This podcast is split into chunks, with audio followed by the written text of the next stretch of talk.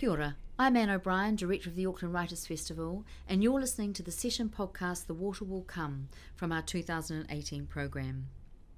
By century's end, our landscape will be transformed and hundreds of millions of people will retreat inland as coasts are inundated. In The Water Will Come, Rising Seas, Sinking Cities, and the Remaking of the Civilized World, acclaimed journalist and Rolling Stone mildly gonzo contributor Jeff Goodell travels to 12 countries and reports from the front lines of global warming. The book follows a previous award winning work on cooling the planet and big coal and cements his place as one of the world's leading climate change journalists. He discusses the future and its watery crisis with Dan Salmon in a session supported by Platinum patrons Julian Brown and David McLean. We hope you enjoy it.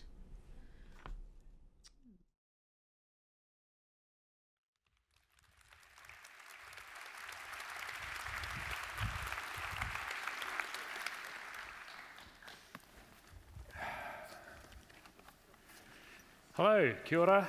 I'd like to welcome you all to The Water Will Come, an hour with Jeff Goodell.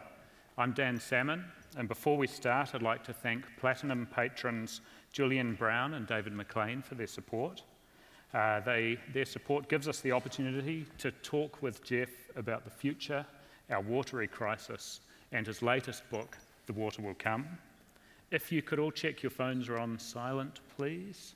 Uh, the festival does encourage you to tweet and social media, but please do it in a way that it doesn't bother your neighbours. Um, we're going to run the session as a conversation between us, and there will be time for Q and A's at the end. We'll have microphones. We'll get you to line up in front of. We are looking for questions rather than speeches, particularly on this topic. Um, so there may be some sort of punishment if questions go on for too long.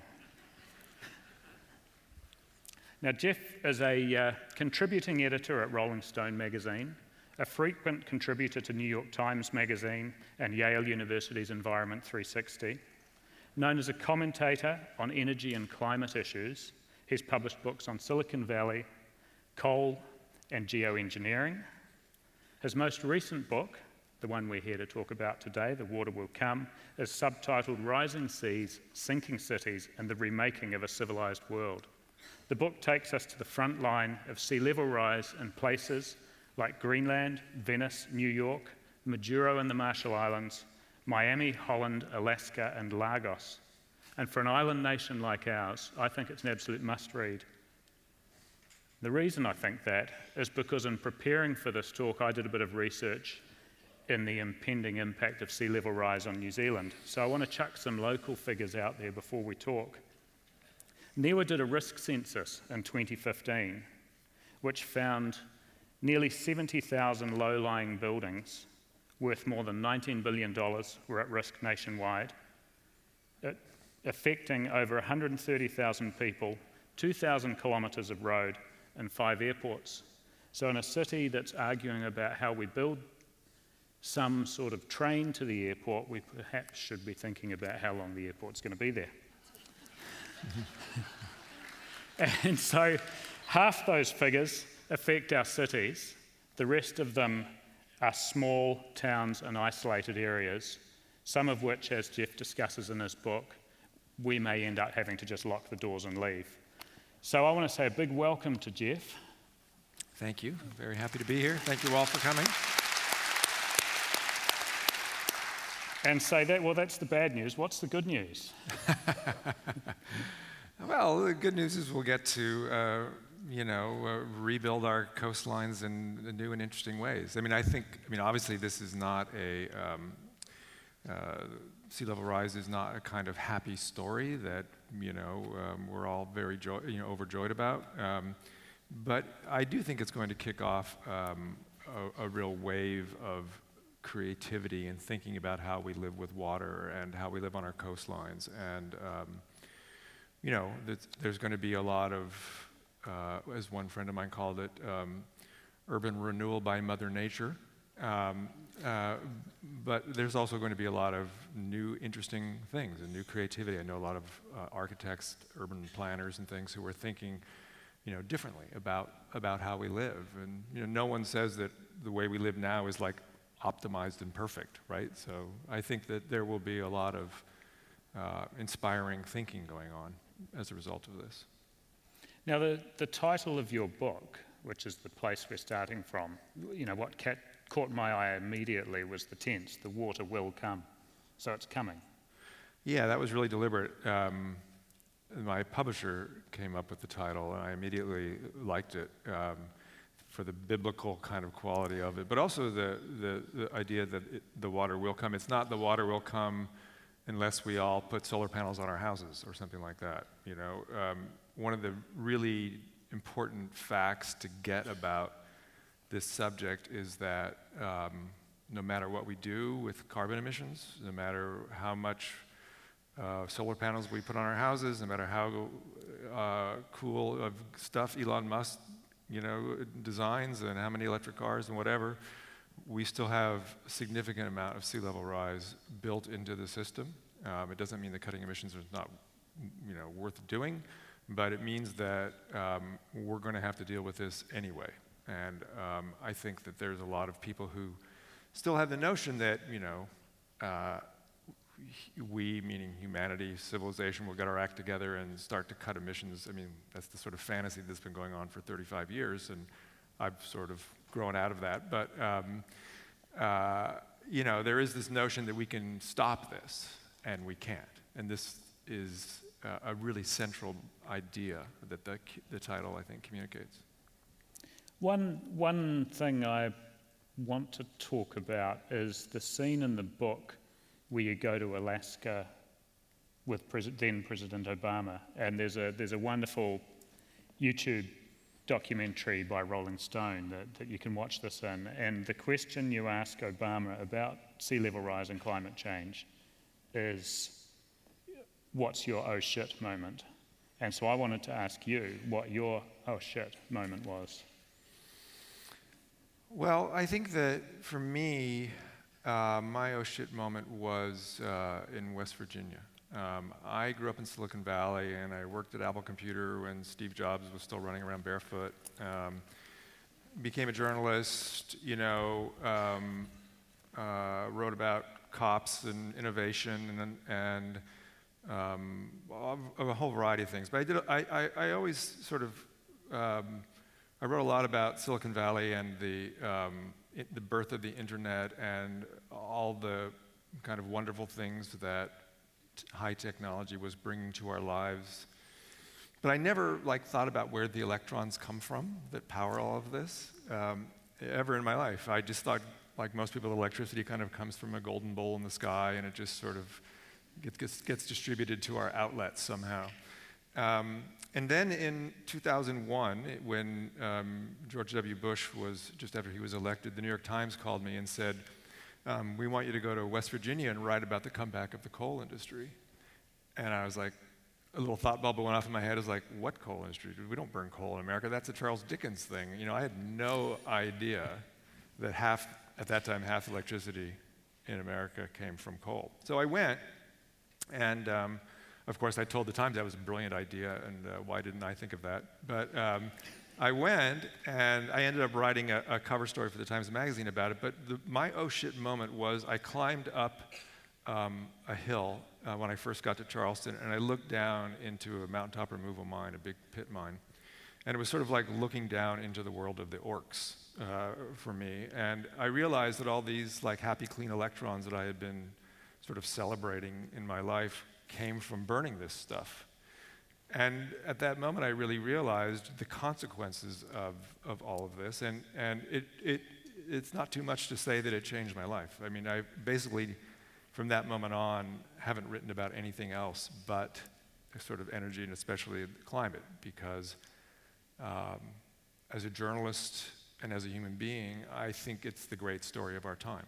I think that how we're going to deal with this, both on the you know, uh, energy side of how we're going to fuel and, you know, uh, our lives, how we're going to replace fossil fuels, and how we're going to deal with things like sea level rise and climate change is, is the big story. And um, so that was my moment. One, one thing that I find really interesting is got this, this massive idea of climate change, that it's really hard to stick a pin in it. And what you've done with this book is stick the pin in sea level rise. Was that an intentional way to, to encapsulate the whole conversation into something we could all see and touch? Um, no. I mean, I, I, I, it kind of looks that way now, but it, it came more out of. Um, I mean, this book was born with Hurricane Sandy um, in New York. Uh, after Hurricane Sandy hit New York, um, I went into the city and um, you know, was thinking about how to write about it, and I talked to this climate scientist who said one way to think about what's happened in lower Manhattan, where we had about nine feet of water coming into the city, is as a kind of dress rehearsal for sea level rise. And I said, What do you mean? And he said, Well, imagine that water comes in and, and never goes or doesn't go out. And that's what sea level rise will look like, because the projections for 2100 are around, you know, the high end is about nine feet of, of sea level rise. So I thought, oh, that's an interesting idea. And, um, but then he said, you want to really blow your mind, you know, go have that same thought experiment, experiment in Miami. And I did. And I, and I realized that Miami, I, I, then wrote a story about Miami called, with a very subtle title called Goodbye Miami, um, which, believe me, I, there's a big fan club for me at the Real Estate Association in Miami. I always I tell my kids they know the I said if there's ever a kind of Karen Silkwood moment in my life where like my car ends up in a ditch with like it's like go talk to the Miami realtors they're they'll they'll be the ones but you know the thing that happened to me is that I'd known about sea level rise I've written about climate change for a long time but I always thought of it as this sort of long slow thing that it's going to happen you know decades in the future and like the other more urgent things to think about and with Sandy and thinking about Miami, I came to understand that no, this is not a sort of far off future thing. That sea level rise has happened, you know, in the past when you look at geologic history, it happens in pulses, not in. And so I realized that it was like a, a real immediate issue, and that places like Miami, that was my sort of um, lab for the very beginning for thinking about this, were completely not prepared, and nobody was thinking about this. And I was like, it was like for me as a, like as a journalist, it was more like I just tripped into a like big story. Um, and that's how kind of I thought about it. Like no one has really articulated what's going on here, and so that's how the book was born. And Miami really frames the book from your with with your projected projected fictionalizations of of what it could be like. And at the beginning of the book, it reads like science fiction, and when you rework it at the end of the book in simpler, plain language, it feels like it's just around the corner. Mm-hmm. Yeah, I mean, I, I, start the book with a fictional account of a hurricane um, that is was sort of my ode to um, Silent Spring, which starts with a fictional account of the, you know the silence of without of, of, a spring morning without birds. And I was a little nervous as a journalist because I, I this book is obviously a work of journalism and not um, fictional in any way. And so I was a little um, apprehensive about about doing that, but I think that um, it's a way of kind of communicating the sort of stakes, and it, uh, it, I don't know. I think it kind of works. On on your trip through the different countries you go to, it feels like you're having a different emotional reaction to what's happening in different places, and and you know the sense I got of your trip to Venice was, was a sadness. Would that be right? Yeah, I mean, Venice was um, interesting because, I mean, everybody knows that Venice is sinking. And so the, the, the idea, by the way, the thinking has stopped in Venice, but everyone uh, has this idea, I mean, most people have this idea in their mind that Venice is in trouble and, and all that. Um, but my re- immediate reaction to Venice was you know, and I'd been there before, but you know, you see things new when you look at things a, when you're visiting or thinking about them in a different context. And my first thought when I got to Venice was, "Oh my God, this city is so beautiful. It's so great having a city in the water. You know, why don't why didn't we build all the cities this way? You know, why did we bother with streets? Why didn't we put all the cities in the water like this?" And and so on one hand, it was like this great possibility, right? I mean, here's a great water city, and it's beautiful, and everyone loves it, and I loved it, and um, and, and it was a kind of, um, it was really kind of exciting. And, and then I was jet lagged, um, and I was sitting in Piazza San Marco having a, a cappuccino. And the water just starts running into Piazza San Marco, just like the high tide. It's just a normal high tide, and it just starts flooding. And you know, before I finish my cappuccino, practically, my, I'm like ankle deep in water, and I'm like, "What is going on?" And of course, I knew what was going on, but to see it so dramatically represented that way. Um, but Venice is, you know, tragic because um, it, it's, it's, it's going to be gone. And it's a great jewel of a city. And, um, you know, there's a big attempt now to build a barrier on the lagoon, which we can talk more in more detail about, which isn't going to work. Um, even though they spent $6 billion on it. Um, they call it the Ferrari on the seafloor because it's a very fancy barrier that is all way too technologically sophisticated. Um, uh, but it's, you know, one of the things that I had to grapple with, you mentioned the sort of emotional reactions in thinking about this, is this question of loss. You know, I mean, it's, it's an economic, it's about economics, it's about real estate, it's about lots of things, but it's also just about loss, about, you know, places you love, whether it's because your grandfather built the house that is going to be washed away and you know it's going to be washed away, or it's because the beach where you know you made out with your first boyfriend or girlfriend or or or whatever. I mean, there's just a lot of personal connections and historic buildings, you know, uh, and, and so Venice had that kind of emotional feeling for me.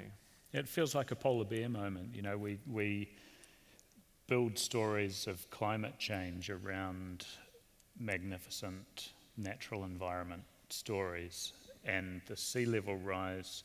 You know, the moment that caught for me with Venice is here is this wonderful human achievement that we've celebrated for 600 years, you know, in artworks that we study at school and right. And some of them you can't just chuck in different galleries because they are the buildings. Right. And I had a very interesting conversation with the sort of head engineer for the city of, of Venice who, who said that in you know previous centuries this wouldn't have been a problem because they just built on top of things and they just you know if you when they do any kind of construction in Venice you know it's like they run into just layers and layers of foundations for old buildings and he said in the past we would have just knocked this stuff down and built it higher but now, because we value this stuff in a different way, no one's going to be knocking down that, that idea of we're going to just knock this stuff down and build it higher, which is kind of what they think in Miami is going to be the solution.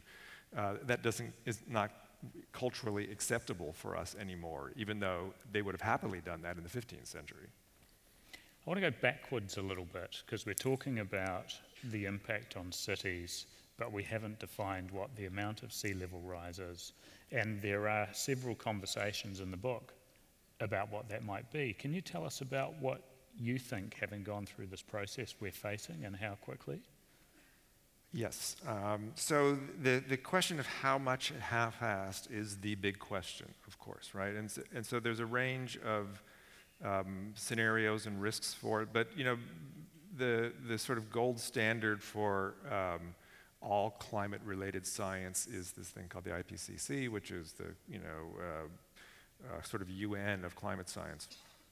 And they're notoriously conservative and out of date, sadly. And so they estimate three feet of sea level rise by the end of the century. And for complicated, well, not that complicated of reasons, they choose, a lot of these numbers are based around 2100, uh, which is like a little bit too far in the future to really be relevant to our lives, but it's the benchmark that is used by scientists um, and every, basically every climate scientist I know thinks the IPCC numbers are too low and out of date. And the US government, NOAA, um, has a high end of eight feet, um, and some are pushing it to nine feet now. Um, so that's the sort of, you know, the range for the sort of best science right now is three to nine feet, and the numbers keep getting higher. Um, and the numbers keep getting higher because uh, for two reasons. One is that it's becoming obvious that we're not cutting emissions and lowering uh, CO2 uh, levels at all to take some of the edge off of this. And also because they're understanding more about ice dynamics, uh, especially what's happening in West Antarctica, which is the sort of biggest risk area right now. Um, so these numbers keep growing.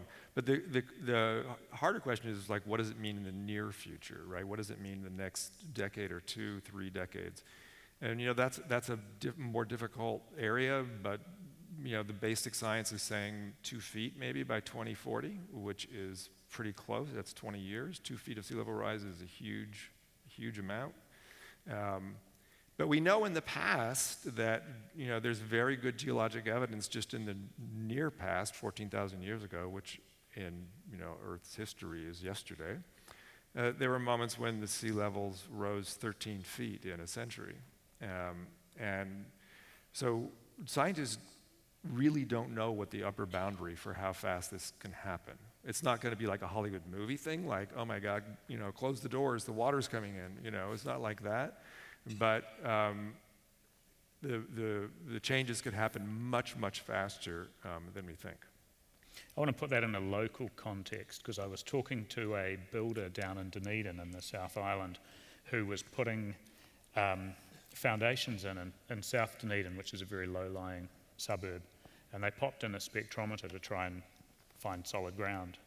And this stainless steel thing just slowly sank down. So they dug a hole, and there was the sea, 30 centimetres under where they were building. And they sat there watching it as the tide went in and out. So I did a bit of reading about Dunedin before I came in, and uh, there are 3,000 houses down there less than 50 centimetres above sea level, and there's an argument at the moment between people connected to the Dunedin Council about whether the entire suburb will be underwater by 2034 or 2065. No, neither of those seem like good news to me, yeah. and it feels like we should be stopping building. Yeah, that would be a good idea. Yeah. but there, there are sure. examples like that in your book, aren't there, where that construction's just continuing? Yeah, I mean, uh, I can't think of very many places where they have uh, really done any kind of serious restriction of building, uh, partly because, uh, you know, especially a lot of the book is focused on Florida, so on the, the economic and real estate part of it. And, you know, that's the way that, that's the economic engine for, for not just Florida, many places, but especially Florida. Um, and so restricting building means slowing down development, and slowing down development means you know, declining property re tax revenues and things like that. So there's real momentum uh, and you know, loath to do anything like that. But I, what I really want to underscore, even with about the community that you're talking about, is, is the real risk. There's a, the risk, of course, of inundation. You know, that's a real thing. But it's not like you know, it's not going to be a problem until there's sort of sharks swimming through the, the lobby here, right? It's, it's um, not only the coastal erosion, just if, even a few inches changes coastal erosion patterns, but also change. The, the really important thing is the perception of risk and the perception of okay, so if you know, if we know that that seas are going to rise, and we do know this, but once it becomes kind of built into how we think about coastal living, it changes the economic value of these places. So when I look at Miami Beach, for example, now I see a landscape of stranded, uh, stranded assets, right? I mean, it's like these things are going to be worth less very soon. And, you know, I just was talking at an insurance company convention a couple days ago, and this idea of like misplaced risk, and the assets are not priced to reflect the fact that, you know, in 20 years, there's a very, very good chance that they're going to be worth a whole lot less than they are today. So once that starts to, people start thinking that way, then the question comes up, which is the question that I get all of the time, is like, Jeff, should I sell my house? You know, that's always the question. And of course, that question is impossible to answer in any simple way because it's about your tolerance for risk, and every different places have different kinds of risk, and what your values are. You know, some people you know, it doesn't matter if they lose half the value of their house in 10 or 15 years because they enjoy living on the coast and that's fine. Um, but, but this awareness of, of uh, the economic consequences of this, I think, are a really big deal. Well, that is, a, that is a, another question I have is, is who pays? You know, it's one thing to have a house slowly losing value, but if a big weather event comes and takes out a storm and that's connected to rising sea levels and climate change, who pays? And if the council have ticked off the house build in full awareness of rising sea levels, do the councils pay? And then our councils that have 3,000 houses 30 centimetres above sea level, do they all go bankrupt? And then who, you know, who bails? Where does it all end? Because it yeah. won't be the insurance companies, right? Right, right. So, I mean, I don't know how kind of this works uh, in New Zealand, but in the U.S., you, know, you have you know the Federal Emergency Management that you know presumably takes care of uh, things in when there's a disaster, right? There's a, a rebuilding, but um, and there, it's interesting because in, I travel around um, the world, but especially in the U.S., which I you know know best, of course, is I, I go to places that are very politically conservative who want you know government to have nothing to do with their lives, you know, or just like total libertarians or conservatives. But they still have this notion that when the water comes, whether it's from a storm or from just you know, you know increased sunny day kind of flooding, that the government will take care of them. That that you know they government won't possibly let you know this house be worth nothing. You know they, that can't happen you know, because the whole town would be worth nothing, and then that, they, uh, you know, somebody has to take care of us, and it'll be a government. Well, it's not going to be because there's not going to be enough money for this. This is not like one storm in one place. This is going to happen, you know, in coastal communities all at once, simultaneously. So uh, there's going to be a lot of loss and a lot of uh, economic loss, um, and there's going to be a lot of, you know, suffering and. Um, you know, people will begin to retreat, to leave. Um, some people won't because they won't be able to for a variety of reasons. Um, and it's a very kind of uh, disturbing scenario. One, one of the inevitabilities about South Dunedin eventually relocating is that the sea's coming up through the ground. Right. So, but there are places where geology means you can try to keep the sea out. Can you talk us through some of the examples that you talk about in the book? Yeah, I mean, the classic case is, again, Miami, South Florida. I mean, um, South Florida is basically built on Swiss cheese. Um, it's a, a, kind of porous limestone. The, the entire South Florida plateau is a limestone plateau. And it's very flat, so, so even modest amounts of rising water, you know, spread a long way.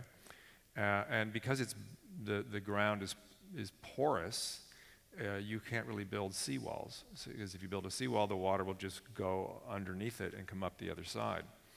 Uh, and that's a huge problem. I mean, um, you know, a place like New York is a different scenario altogether. It has a, a kind of uh, granite substructure. Um, you can build seawalls. Um, it has high ground that you can retreat to. Um, there's a, whole different kind of calculation. And I'm not like endorsing seawalls because there's lots of problems with them, but in many cases there's an inevitability to, to building seawalls. But some places just it's just not possible. Um, Venice is another example because of the structure of the lagoon and everything. You can't really build seawalls there, and so they're trying to build a big barrier on the edge of the entire lagoon uh, to keep the sea out, um, uh, creating essentially, eventually they will have to create essentially a big lake, you know, so Venice will be on a big lake eventually, not connected to the sea the way it is now. Um, but the responses to how we're going to deal with this is going to vary hugely on local geology and local topography. So there's no like you can't just hire a Dutch engineer and send them around the world and say, fix it all, you know, because it's different everywhere. The, the book does talk about there being Dutch engineers all around the world. so that's yes, not totally out of the blue. Yes, this is a very good business for them. They're, this, is, this is boom time for them. Dutch's latest, Holland's latest exporters, hydro engineers. Mm-hmm. But I mean, are there, are there systems that are working? You know, it, it felt like in Venice, too much of the expenditure was disappearing into people's pockets. Uh, the, the floating systems in different places. You seem skeptical about all of them, really. Well, I think there are better and worse, um, you know, ideas about how to deal with this. Um, but you know, New York is in in the aftermath of Hurricane Sandy did this thing called Rebuild by Design, where they basically had a contest um, for uh, architects and urban planners to design these innovative structures for, for coastal protection. And they came up with some, some kind of really interesting ideas. Um, you know, the, the, the, sort of big uh, movement now is away from walls and, and towards sort of more natural solutions, um, recognizing the inevitability of retreat. I mean, that's the hard part that nobody really wants to talk about is that you know all these coastal structures, uh, defense structures, are have a kind of limited time, and um, the amount of money that it costs, and the the ecological damages that walls and things cause, and you know the hardest thing with walls, even in places where they can be built, is the sort of equity issues and social justice issues because inevitably there's a wall here and that wall ends and someone's behind the wall and then the other person is not. And why why do you get a wall you know designed by a fancy Danish architect and I don't right? And who decides that? And there's a lot of um, social justice issues th- what are coming out in New York right now as they as they think about this. Um, but ultimately, I'm skeptical about them all because they're, some of them are really are better. In, in you know, in Miami, they've done some, uh, they've improved drainage and they've put in some pumps, and all those things are fine because they buy time and they're legitimate and they're going to happen. But ultimately, the solution to this is going to be um, a retreat, a moving away from places. And, and I think a lot of these coastal defenses, some of them are good, but they're, they're also colossal, there's going to be colossal amounts of kind of money wasted on stuff that's not going to work or not going to work for very long. And, and Venice is a, a, great example of that.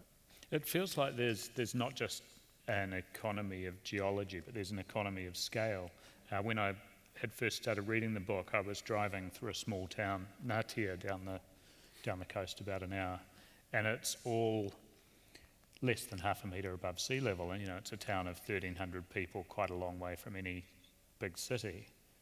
That's not going to be rebuilt, right? No one's going to invest in saving Ngatea unless it's people from Parnell wanting to get to their baches down in Coromandel and needing the road lifted up.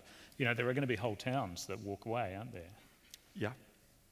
Yes, there are. I mean, I, and, you know, another big problem for places like that that um, and it also is true in cities too, but you know, is, is the coastal infrastructure, the roads. You know, uh, the, the erosion of roads, the maintenance of roads going to get very uh, expensive, more increasingly expensive. At a certain point, it's already happening in places in the U.S. where they're just saying, we're not going to fix this road anymore. Uh, and so you lose access to places, to towns. Uh, in the US, and I read about this in my book, there was a very famous case where in Florida where there was a road that um, they were spending, I think, I don't know, 12, $12 million a year to uh, repair. And the county basically said, look, we can't keep doing this because we don't have this much money. If we fix, keep fixing this road, we don't have any money to spend fixing the rest of the roads. And that's our job is to keep all the roads fixed. And so they said, we're not, taking, we're not doing this. And the residents, there was about 70 or 60 houses, uh, that had access, they needed this road for access. They sued the government for uh, takings, for a, you know, the, like the constitutional taking of our property. And it was a huge fight um, because they argued that their houses were worth nothing without the road, and the road had been built and maintained over years, so they, there was a uh, implicit agreement that they would continue to do that. And the county said, no, sorry, we're not going to do that. And uh, they had a big court fight. And they kind of worked it out for the moment in arbitration. But um, eventually, that road is going to either going to go away or the, the residents themselves will have to pay for it, which I think is going to happen increasingly. And, you know, airports are another great example of. Um, uh, public infrastructure risk that nobody is really who's going to pay for it and who's going to fix it. And they're incredibly important to economics of a, a region having a, a, good airport. And many airports are built in very low-lying places.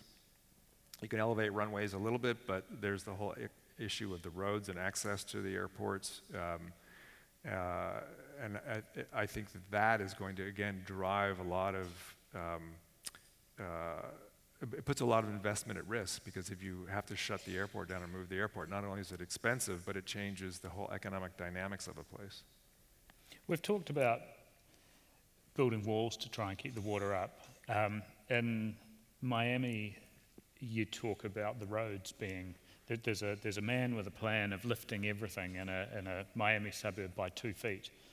Is that realistic? I had and a how great, long does that so, them? so I had a great conversation. So when I when I went to Miami and I you know I started reporting this book, they had this real estate developer who was the head of the Blue Ribbon panel uh, for sea level rise, and so I met with him, and I said, so you know, you know, we sat in his office and very sleek office, and uh, I said, you know. I laid out what I was doing with the book, and I said, Well, how do you think about this? And he just said, Oh, we're going to raise the city two feet. And I'm like, Really? You're going to raise all of Miami Beach two feet? And he said, Yep. And I said, Do you have any engineering studies or anything about this? He goes, No, but we'll do it. And I'm like, Well, how much is it going to cost? I don't know, but we'll do it. We'll find the money. And I'm like, Are you serious? You know, I mean, like, you're going to go around, you're going to tell people you're going to go around and like raise all of these, like, not only the Art Deco building, I mean, it's just a fantasy, a total fantasy, right? And um, it's never going to happen.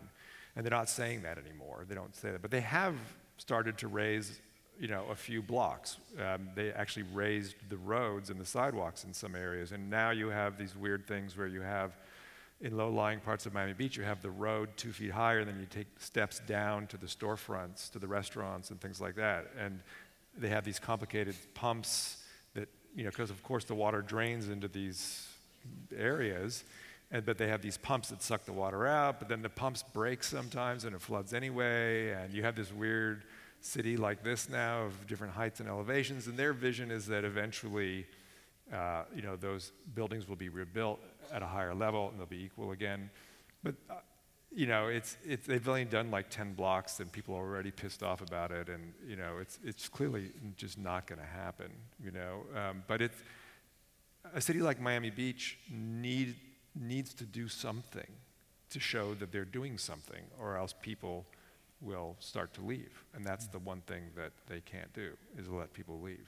Um, and so these kinds of projects, some of them, you know, the, the, drainage stuff, uh, I'm not, I don't mean to make fun of it all, but the raising, the idea that they're simply going to raise a city um, is just, you know, uh, fantasy. I was following a, um, a house build for a TV documentary last year, and it, the house was being built on the top of the South Island in an estuary. And the compromise the architect builder reached with the council was that the house built as massive pavilions could be trucked away or even floated away as pontoons. Mm-hmm. And, and it, I was thinking about that reading some of the initiatives that you explore in terms of moving houses and, and reading that that's not a new thing either. Right. I mean, one of the things, you know, that I, in my travels, one of the sort of unexpected revelations I had was in Lagos um, when I uh, I went to Lagos and spent a couple of weeks in the water slums. Uh, there's a big lagoon uh, in the city where, I don't know, uh, 300,000 people or something live, essentially as squatters in this lake, in the, in the lagoon, part of this a bay, essentially. Um, and they live on houses on stilts, you know, in the way that I'm sure many of you have seen, if not the ones in Lagos and in other places. And when I was there talking to them about the issues of sea level rise and storm surge, they were like, I don't care. We can, if we need our house four feet higher, we can do that in an afternoon. You know, we just build it higher. And, you know, they're already on the water. You know, they, they have their whole way of thinking about living on the water is very adaptive.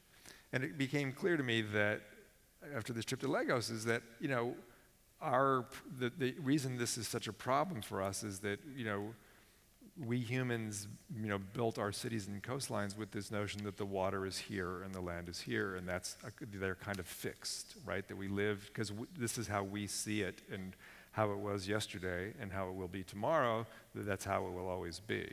And one of the, of course, that's not true if you look at it in the broader picture, the broader sense of Earth's history, but no one thinks about it that way. But now that we're pushing the system as hard as we can, we're changing those boundaries. And we have all this stuff in fixed places that can't be easily changed. So, this kind of stuff you're talking about, I mean, I think we're going to move towards this more adaptive way of living on coast, whether it's floating houses or stilts and elevations and all kinds of things. Um, because people do love living on the water. I mean, the, that's, uh, you know, an architect friend of mine in, in Miami who's a really brilliant guy, he said, if I could build a, a house that just hovered on the water, that, that would be like the ideal. Like, you know, like that kind of in, infinity pool feeling thing. You know, that's what everybody wants. And I'm like, well, they're all going to get it really soon here. So. don't, don't you say that's what's called a boat in the book? Yeah, right, yeah. right. Um, I, am glad you brought up Nigeria, uh, and, and you were talking about social justice before, because up till now we've mainly talked about the impact on property owners and middle classes and upper classes, but there's a massive impending social justice issue, isn't there? T- t- talk me through the scale of that and where that's going to hit. Well, I mean, um, clearly, you know, uh, this is, you know, sea level rise is going to impact um, people who have, are wealthy and can afford to build defenses and can afford to move uh, are, are going to be okay, right? I mean, uh, for a lot of people, the sort of their lives are set up in ways that if they have to live, you know, uh, uh, instead of having a house on the beach, they have a house in the mountains. You know, that's like the thing. It's like, oh, I've given up my house on the beach, but now I have this great house in the mountains. You know, but there's a lot of people where that, who, for whom that is not an option. Um, uh, I saw that in, you know, in Lagos, where you have you know, hundreds of thousands of people living on the water, although they have this sort of adaptable thing happening. But even in places like Florida, where I, um, you know, as I said, centered a lot of the book, there, there's this, you know, the people who live on the coast who are kind of aware of this in some ways, but then there's like huge numbers of people who live in working class neighborhoods who don't have any idea that they're at risk. They live in ways that they can't easily move because of their jobs and things like that. Their entire investments are, um, you know, built. You know, the American dream is you own a house and that's where you put your value and for your money and things like that, and you pay off your house. And they have no idea that their houses are kind of at risk. So there's that subset of people. And then, you know, I went to the Marshall Islands. Uh, you know, there's people for whom this idea that, you know, oh, your house is going to lose part of its value, that's kind of a terrible joke. I mean, they're having existential hmm. risks. I mean, their, their country is going to go underwater. And um, where are they going to go? What does it mean for a nation like the Marshall Islands uh, when the physical place doesn't exist anymore? Um, and so there's going to be this sort of massive displacement of people and, and, all that kind of thing. But, you know, I think that the line between the, the, the saved and the not saved in this is um, unfortunately pretty clear, you know. And we do, we have a number of countries just up here in the Pacific that are facing yeah. that same crisis. And, and it's easy to fall into a, uh, a sort of a convoluted discussion of growing atolls and things, but it's not about just about the houses disappearing under the ocean, is it? It's about the land no longer being able to sustain right, the life. So, so at what point do people cut their losses and leave? That's the big question, and that's what everybody has to figure out kind of for themselves. And um, some people are, you know, uh, more adept at, at, that and have the advantages of being able to leave. For example, the Marshall Islands have the, as of right now, because of uh, an agreement with the U.S., they can come to the U.S. And I actually went to Arkansas, where there's a big Marshall Islands uh, community there, where they come and work in chicken factories uh, mostly, and they have they're building. There's like a mini Marshall Islands in, in the middle of Arkansas. Uh, so they are for right now. There's a you know they have a there's an exit path in a way, but that may not last very long. And for many other uh, island nations, there isn't a, an exit path. And so where do these you know you, they become they will become climate refugees, and where do they go? And what about the 30 million people in Bangladesh who live, you know, less than three feet uh, uh, above sea level, and where are they going to go? And you know, it's, it's, I think the most disturbing part of this story is that, is the displaced people. Um, and it, it's one of those parts of the story that became kind of more and more disturbing the more as the time passed when I was writing it, as the you know the whole Trump administration happened, and you know we've seen the, how the politics of refugees and displaced people are driving so much in our world right now. And when you think about the consequences of this, climate change broadly is going to displace people, but even but sea level rise specifically is going to really be it's going to be um, massive, mm. um, and you'll feel it very strongly here. Of course, you have a lot of island nations around that people will be looking for somewhere to go. Um, and I'd like to think we would welcome people with open arms, but your country is building a wall to keep out more than water. Yeah, I mean, we're building walls everywhere we can. I mean, that's, that's what got Trump elected. I mean, it was build the wall. That was the, that was the main, um, you know, that was, that's it. It's about, you know, we're going to keep ours and we're not going to share with anybody else. And, um, you know, we're going to hoard our piece of the pie kind of thing. And we're not going to share it, especially with anybody who's like of a different color or have sort of wandered in from a sunken island. I mean, that's like Donald Trump is not exactly going to, you know. Mm. And, and, it feels like the whole shtick of the current Republican uh, regime oh, is, yeah. is, is to try and get us focusing on this rather than focusing on that. Right. And, and one of the more poignant of the many poignant moments in the book is uh, you're talking about driving and listening to National Public Radio, and you hear a guy in New Orleans whose house has been taken out by Katrina, then he was encouraged to rebuild, and he now knows the water's coming back, and he can't do anything, and he's got dependents and grandchildren, and he's pleading with the government for help. So, you know, what I want to know is, you know, what, what happens when people like that start getting angry? Because they should be. That is the big question. Yes, I agree. I mean, that's why the politics of this are so volatile. Um, uh, I, I, don't know. You know, and I, I don't see a mechanism sort of in our political world right now to, to begin to deal with this. You know, um, we don't even have a good mechanism to deal with sort of war refugees and things, much less, you know, uh, climate refugees. And, and the, especially in a context when the whole notion of climate change is still somehow so politicized that we don't even broadly, you know, uh, acknowledge that it's going on, especially in the U.S. Right? We, it's like the thing that we can't talk about right now. So what do we do?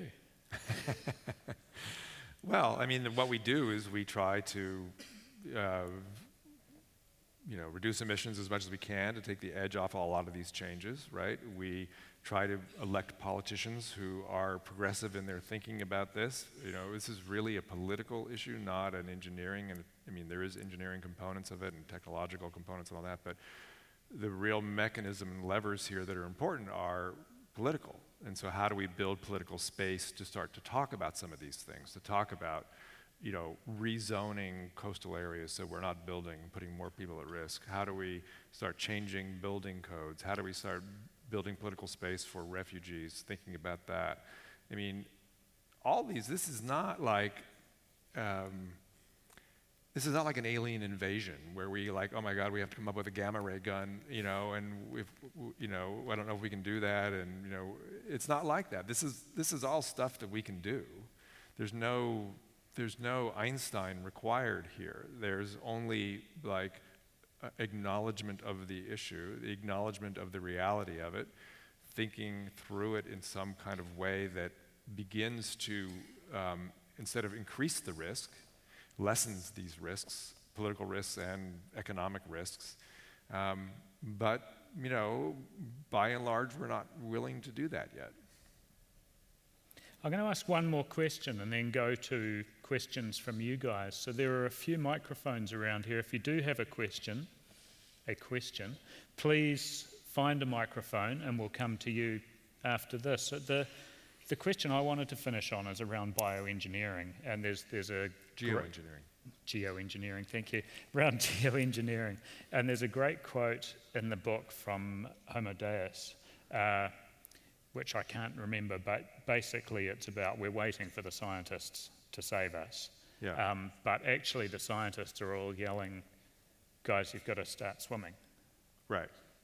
Are we listening to the wrong scientists, or are we? Well, so there, you know, there's a lot of different people ask me about kind of climate denialism a lot, and there's a lot of different varieties of like unwillingness to acknowledge this problem, and one of them is a technological denialism. Um, and, and, it came, it was very crystal clear to me uh, when I was reporting this book. I went to the 100th anniversary of Miami Beach. It was a big beach party, like 5,000 people and bands and everything. It was very happy. And, uh, and the mayor got up on the stage, and, you know, he was, Mayor Levine is now running for governor, but he's a very kind of uh, defiant and sees himself, and he's, he's a Democrat, progressive, you know. Um, and, you know, he was standing up there and said, you know, it's the 100th anniversary of Miami Beach. Some people think that Miami's not going to be here in 100 years, you know. Uh, and he holds up his Apple Watch and he says, if somebody would have told, you know, told you, you know, uh, you know, 10 years ago that we were going to have, uh, or 15 years ago, that we were going to have a watch on our wrist that I could send a picture of my dog to my cousin, you know, you would have thought that that was crazy, you know, but technological, you know, we're going to have a technological innovation that's going to save us. And that's broadly viewed with this. Like, you know, like they're going to build the Apple Watch that will save Miami, right? And it's like an app, you know? And it's just like a fundamental mis categorization of the scale of the problem. And you brought up this thing about geoengineering. So, geoengineering is this uh, idea of the sort of large scale manipulation of the Earth's climate. There's lots of ways to do it, but the way that we, you're thinking of is this notion that we'd put particles in the stratosphere to reflect away sunlight, building essentially artificial volcanoes. Um, it's a crazy idea. I don't endorse it, but I do think that there's a kind of inevitability about it, sadly. Um, uh, and the, that's you know, seen as some, to some people as a kind of technological fix for all of this. And it's not. It'll cause all kinds of more problems than it, than it solves, really.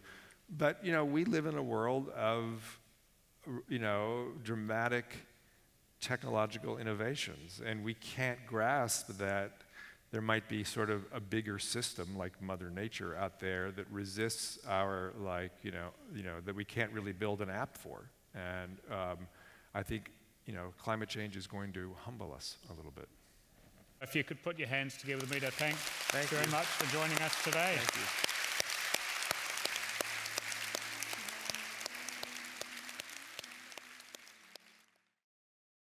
You've been listening to a podcast from the 2018 Auckland Writers Festival. You can find a range of other festival talks, interviews, and discussions on iTunes and SoundCloud and on our website writersfestival.co.nz.